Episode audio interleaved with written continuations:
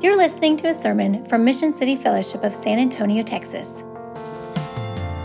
Mission City Fellowship exists to make and mature disciples of Jesus Christ who live all of life for the glory of God and proclaim Christ for the joy of all people. John chapter 4, we'll be reading verses 19 through 26 in just a few moments. It has been said that worship is a basic human need. So the question is not if we are worshiping, but rather what are we worshiping?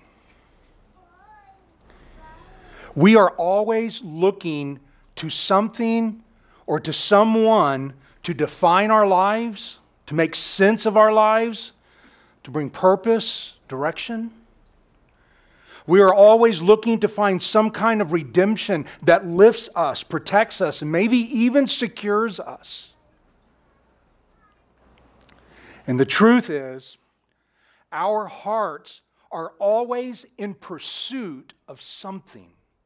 There's never a moment where your heart is not pursuing something. It is always trying to find something that's noble or something that is worthy, or something that will take the scrambled pieces of our lives and make them fit. So, what we say as Christians, what we say as those who believe in Jesus as Savior and who are following Him as Lord, that our hearts are always meant to be in worship of the Lord God. We are made to define our lives not by self authentication, through efforts of self expression, but by being rightly related to Him. We are made to love God, and even more importantly, we are made to receive the love of God. We are made to adore God. We are made to enjoy God. We are made to obey God. And that is, in essence, what worship truly is. In John chapter 4, Jesus encountered a woman as he was traveling through the area where she lived in Samaria. And through this encounter with this woman, Jesus defines for us true worship. And as we read these verses of how Jesus, just I want you to listen to how Jesus explains and describes and defines worship of the Lord God. So, beginning in verse 19, the woman said to Jesus, Sir, I perceive that you are a prophet. Our fathers worshiped on this mountain, but you say that in Jerusalem is the place where people ought to worship. Jesus said to her, Woman, believe me. The hour is coming when neither on this mountain nor in Jerusalem will you worship the Father. You worship what you do not know. We worship what we know, for salvation is from the Jews. But the hour is coming and is now here when the true worshipers will worship the Father in spirit and truth.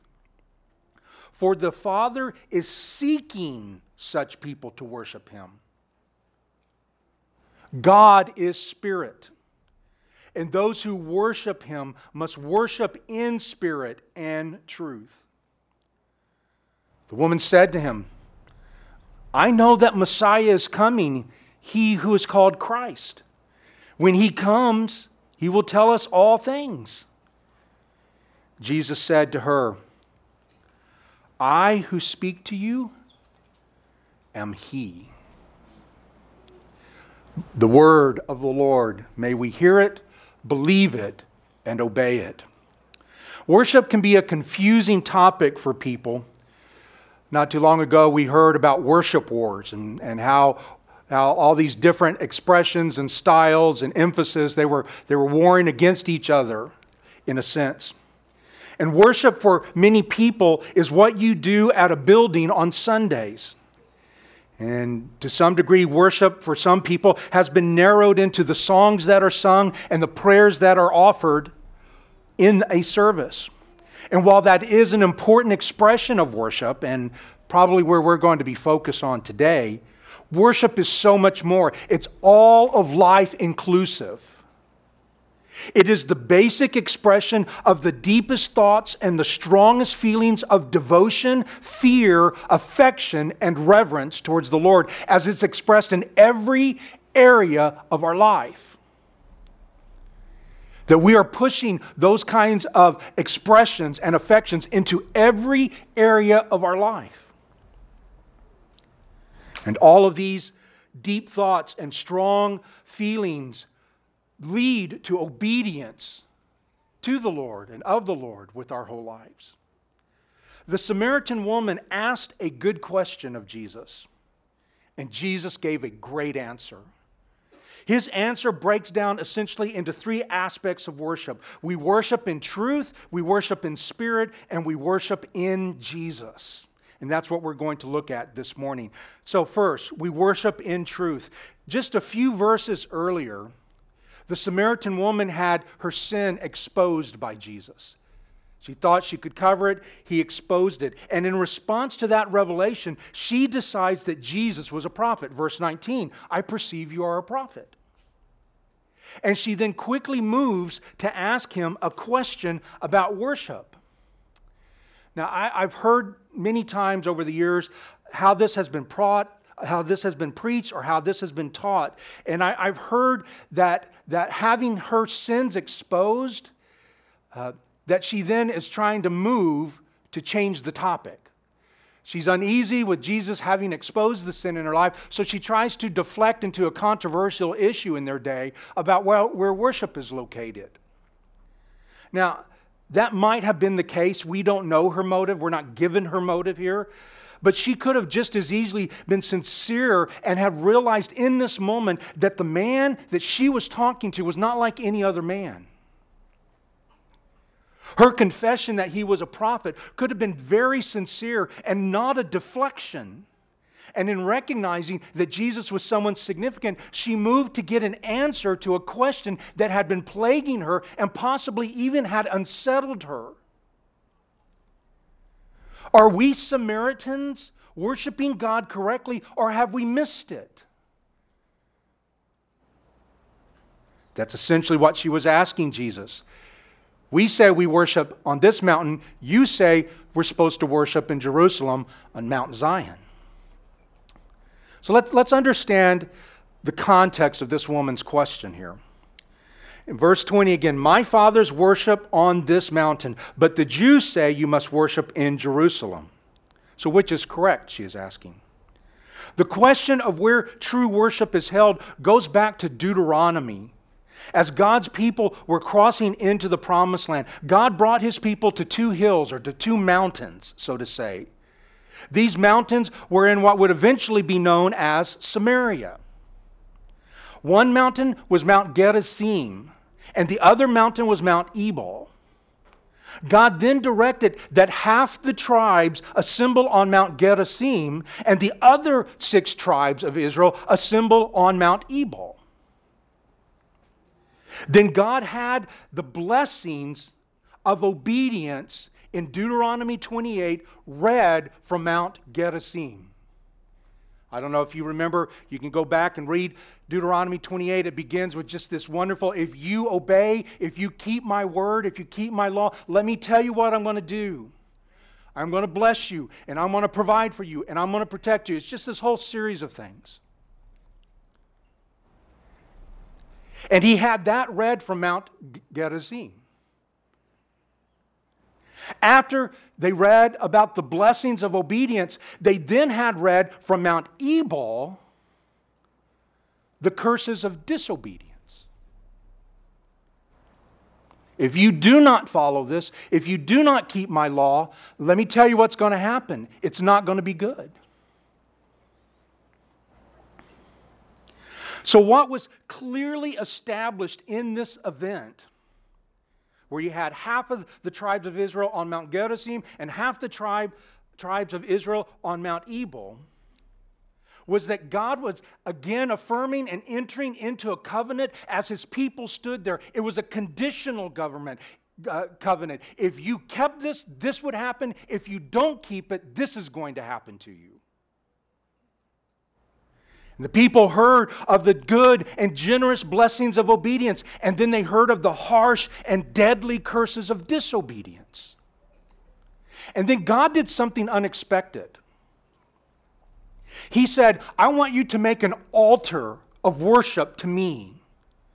But he didn't tell them to build it, that altar on Mount Gerizim, the mountain of obedience. He told them to build that altar on Mount Ebal, the mountain of disobedience. This would not have been lost on the people standing there. And even from our perspective today, we understand even more fully will people approach God by works or are they going to approach God by grace? God is approached not through our good works, but through the gracious sacrifice for sin. But then, and both for then and for us now, the lesson is that salvation is not by works of grace. No sinner can seek salvation at Mount Gerizim because they have failed to obey God's full and exacting law. Now, I'm giving you just a simple summary of this. We could go into much deeper. But I just want you to understand what's happening and what's behind what this woman was asking. God, in that moment in Deuteronomy, was pointing to an open door at Mount Ebal, a door that would be opened fully by the blood of Jesus Christ. And Christ brings us the blessings of obedience while he absorbs the curses of our disobedience. When the woman references a mountain that her people worshiped at in verse 20 of John 4. It was Mount Gerizim she was talking about. The Samaritans had long worshiped at Mount Gerizim and believed it was of chief importance above all the other mountains. And they scorned the idea that worship should be offered at a, in a temple at, at, at Mount Zion in Jerusalem. And what we know from history that the Bible that they were using just contained the first five books of the Old Testament. They did not have, they did not see the Psalms or the history books or the prophets. And what we also know happened there is they changed what was written in Deuteronomy chapter 27, verse 4, where, where Jesus, where, where the, the Lord said, At Mount Ebal, there you shall build an altar to the Lord your God. They changed that to read at Mount Gerizim. There you shall build an altar to the Lord your God. They changed Mount Ebal to Mount Gerizim. So the Samaritans built their temple on that mountain, on Mount Gerizim. Jacob's well, where Jesus met this woman, was at the foot of Mount Gerizim. And Jesus' response to her is one of those wonderfully clarifying verses. He tells her plainly that her worship and the worship of her people have been wrong. You're worshiping what you don't know. She and her people were not worshiping the true God, but an image of God based on wrong understanding of God because they had twisted and turned the word. Their worship was based on wrong conclusions about who God was and what God was doing. They were ignorant of God, though they thought they knew what was going on. So please hear this. Without knowledge of God and knowledge about God that comes from God, any worship, any idea of salvation or of obedience or of devotion to Him, it will be off it will be skewed in some way. When we think about the, the Ten Commandments, the first commandment is to have no other God before the Lord God, right? The second commandment was, You shall not make any carved image or any likeness of me. The first command forbids worshiping false gods. The second command forbids worshiping God in a false way. And that's what was describing what was happening for the Samaritans and specifically for this woman. The Samaritans were doing exactly that. They had made a God that seemed right to them. I mean, how many times have you heard this from maybe friends, family, coworkers? When they start talking about God, they say, I just don't think God would do that. I didn't, my God wouldn't do that. You ever heard that? My God wouldn't do that. And inside you want to say, That's true because your God doesn't exist.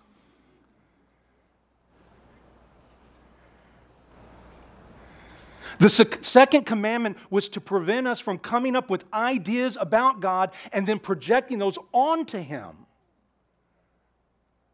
Scripture tells us that we are made in God's image. Now that is reversed. We are people who are making God in our image.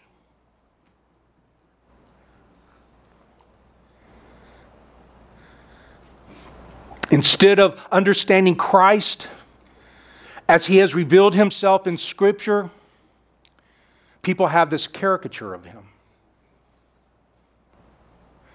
Listen, it, a person can sit on a hillside and see a beautiful sunrise and know there is a God, but that's the extent of it. What that God is like, what that God requires, what that God is doing, you're not going to perceive that on sitting on a hillside at a sunrise. God's got to tell you those things about Himself. And that's why the Word of God is essential and why we worship in truth, because God has revealed uh, Himself to us through the Word. And because people don't accept the word anymore, Jesus has been reduced to this just generally likable, approachable man who talked good things and did good things, and we should all be like him. What they don't know is because that's just that's all their imagination can see. That's what makes sense to them. Just like this woman, she had an idea of what God was like. People don't understand that Jesus is the sacred Lamb of God who took away the sins of the world. And one day he's going to come again and judge the living and the dead. You're not going to know that perceiving that on a hillside. Somebody's got to tell you that. That's why the word is so important. Our worship of God must be in truth and it must be a truth that comes to us from God Himself. This means from Holy Scripture. It cannot come from our conceptions of who He is or what He is like or what we want Him to be or what makes sense to us, even. It must come from His Word that tells us who He is and what He is like and what He has done and what He wants and what He requires and how that requirement is met. You see, we are surrounded by people, both in the church and outside the church, who want Mount Gerizim, but aren't willing to understand the purpose of the altar at Mount Ebal. They want the blessings, but don't, don't understand the curse of their sin. And what is probably the most common held belief of people today, and I, I think we could make an argument probably of, in, of all people on this planet, they believe in karma. Here's what karma says karma says, you do good, you get good. You do bad, you get bad. What you put out there by how you live your life will come back to you in exactly the same way. The Christian faith says, no, that's not right. We hold to what we call grace. We did bad, we received Christ's good. And any good we do, it is because God is at work in us through His Son. What we put out there by how we live was put on Christ at the cross and was fully and finally judged. You know, expressions of this have crept into the church. We've talked about this in the past, something, uh, a phrase that I think is just wonderfully descriptive of, uh, called moral therapeutic deism. And that's a big phrase. But here's what moral therapeutic deism, it was coined about 15 years ago, I believe. It believes this a God exists who created and ordered the world and watches over human life on earth. Moral therapeutic deism believes God wants people to be good, nice, and fair to each other as taught in the Bible and by most world religions. The central goal of life is to be happy and to feel good about oneself. Moral therapeutic deism also says that God does not necessarily need to be uh, particularly involved in one's life except when God is needed to resolve a problem. And the final thing people who hold to this believe is that good people go to heaven when they die. This is gripping the church and it's seducing our young people. Jesus said to the woman, No, you're not worshiping correctly. You've missed it.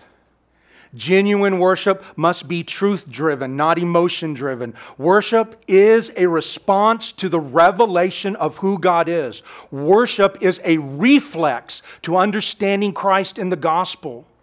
Worship is a reaction to God coming to us and showing Himself in His Word by His Spirit. Worship does not initiate, it responds to the revelation of who God is.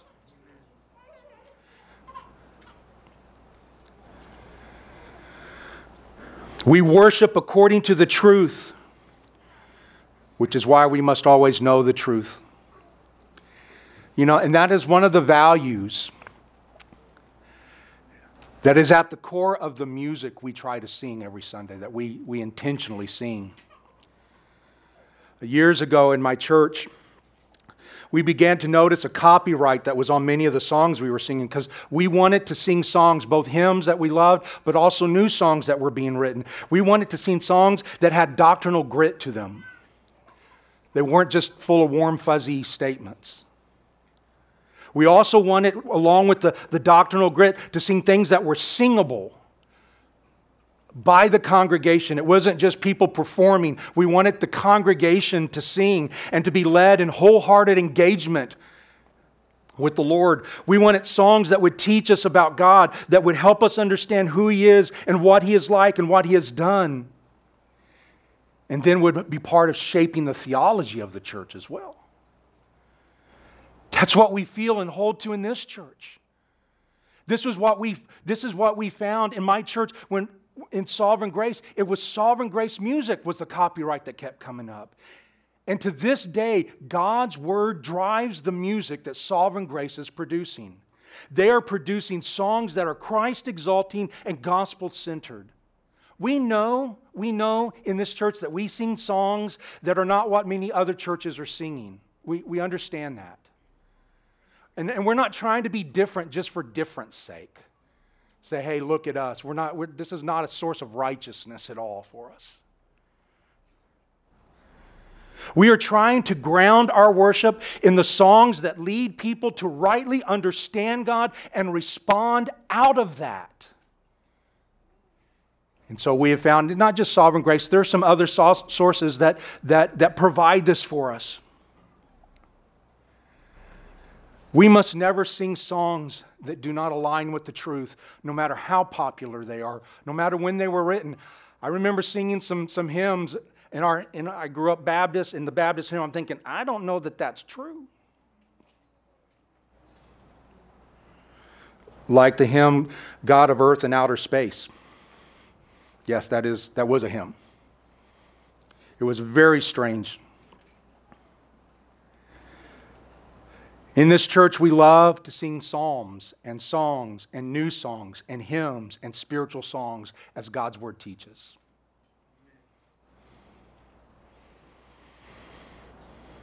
It doesn't matter when they were written. What matters is what they tell us, what they lead us to consider, how they can influence us in what we feel and what we are considering and thinking, and whether they are centered in the truth of who God is. Yet at the same time, the songs we sing are also meant to help us express ourselves, including our emotions. We worship in truth. Secondly, we worship in spirit. Verse 23 The hour is coming when true worshipers will worship in spirit and in truth. The hour that Jesus is referring to here is when he's going to die on the cross. See, Jesus is trying to move this woman away from what she had always thought to begin to understand something more important. Jesus is trying to help this woman and by implication help us uh, to just, just to move this away from associating worship with a place and beginning to center it in a person. Verse 24 God is spirit, and those who worship him must worship him in spirit and truth. This is one of those must statements that we have in the Gospel of John, and there are a number of, number of them. Must statements, and it carries the weight of urgency, it carries the weight of exclusiveness too. Like, you must be born again. And like, the Son of Man must be lifted up. And Jesus must increase. And now we find out those who worship him must worship him in spirit and truth. This is the kind of worshipers God is seeking, meaning, this is the kind of worshiper that God is making. This is what describes us as disciples. We worship in spirit and in truth. God is spirit, He's not corporeal doesn't have flesh and blood. God the Father doesn't exist as we exist in flesh and blood, bound together by atoms and natural forces. He exists in purity and excellence and glory in his being, in his person. Our worship of him in spirit means to worship him with all that we are, recognizing that while we're made in his image, he is also different than us. We are to be on the guard, on guard that we never worship God with just the appearance of worship. You know, that can be one of the dangers of focusing solely on truth. That we think it's just enough to get the right words. God doesn't want us just mouthing the right words, whether we are singing or praying or whatever we're doing just going through the motions. Listen to what Isaiah the prophet said in, in chapter 29. The Lord said, Because this people draw near with their mouth and honor me with their lips, while their hearts are far from me. Jesus says the same thing to the religious leaders in Matthew 15. You hypocrites, well did Isaiah prophesy of you when he said, These people honor me, honor me with their lips, but their heart is far from me.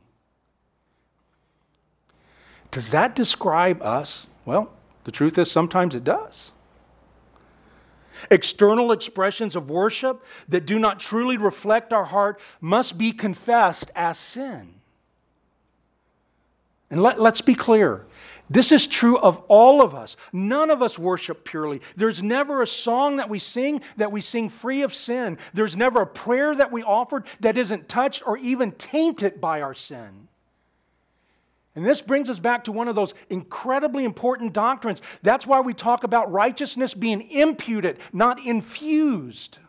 We still deal with sin, but our righteousness has been settled in Christ. And so the forgiveness is always there.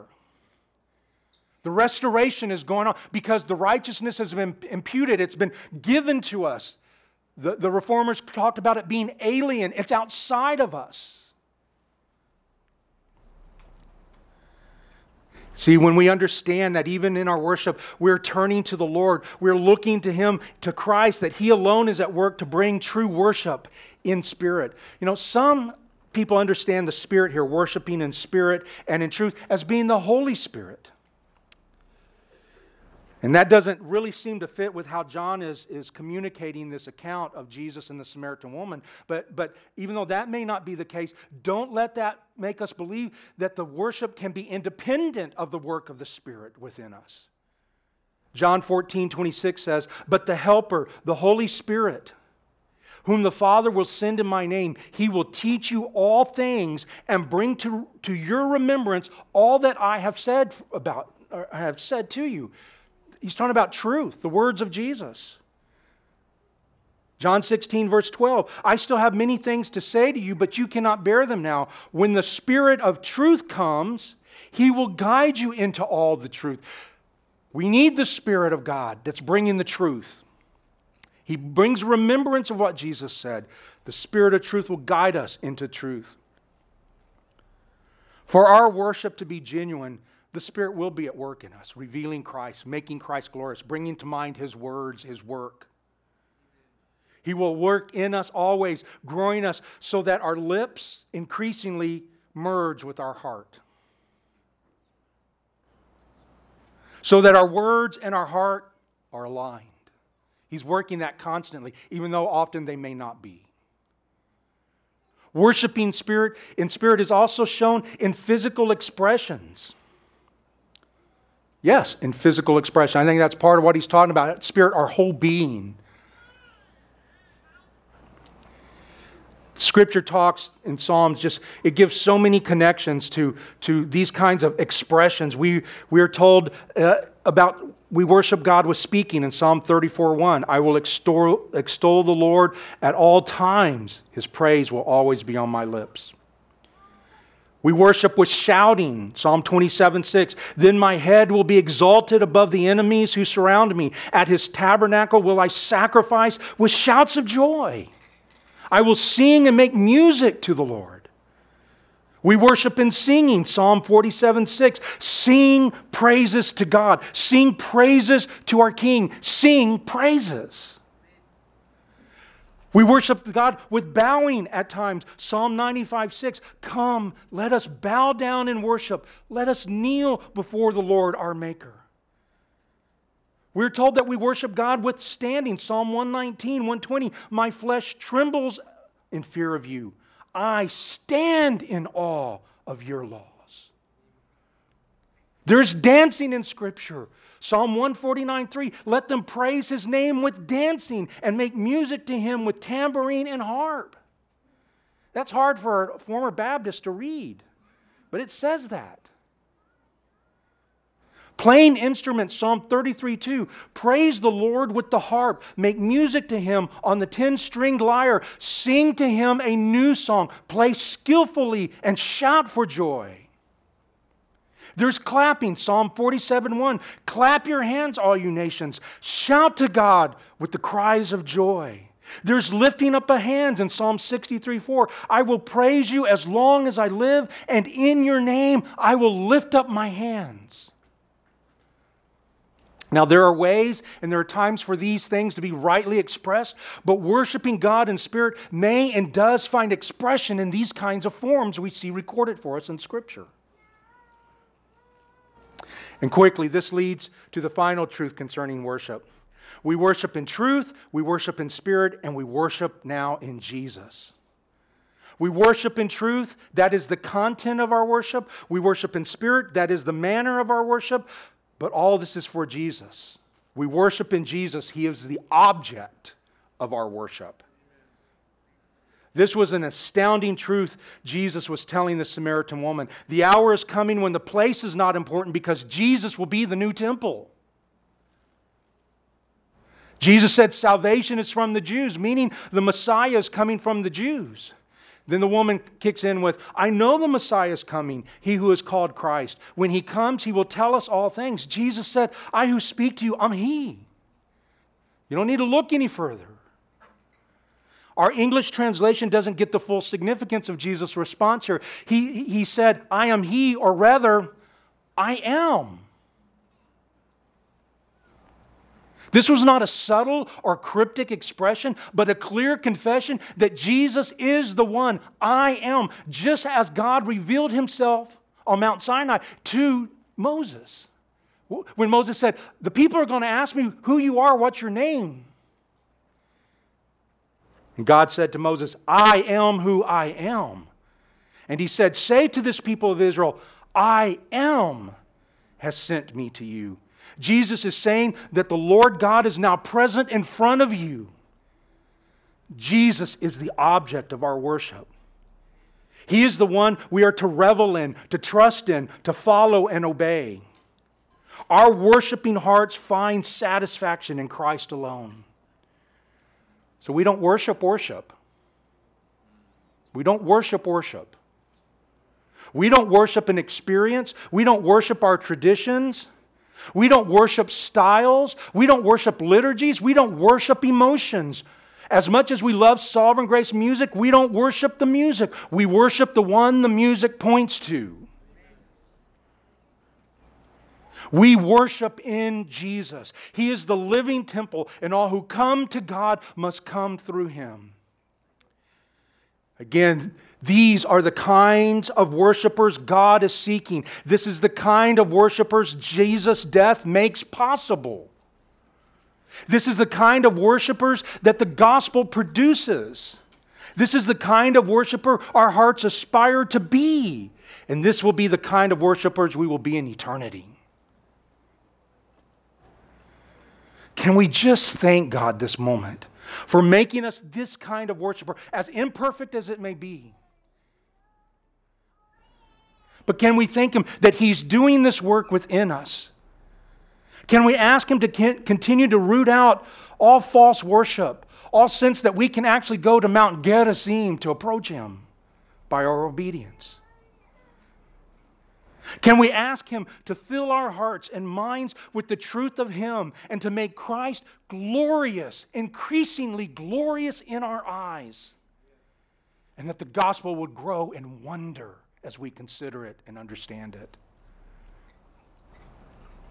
This is where redemption leads us to be worshipers more and more of Jesus, for our hearts to be captured by Him. And every week, we share in communion. That's just another expression of worship. Communion is where every week we reject trying to worship the Lord at Mount Gerizim. We say no. We go to Mount Ebal. We go to our sin, to our disobedience.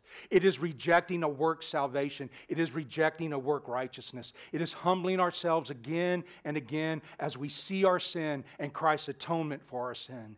It is a time where we freshly experience in God's saving grace,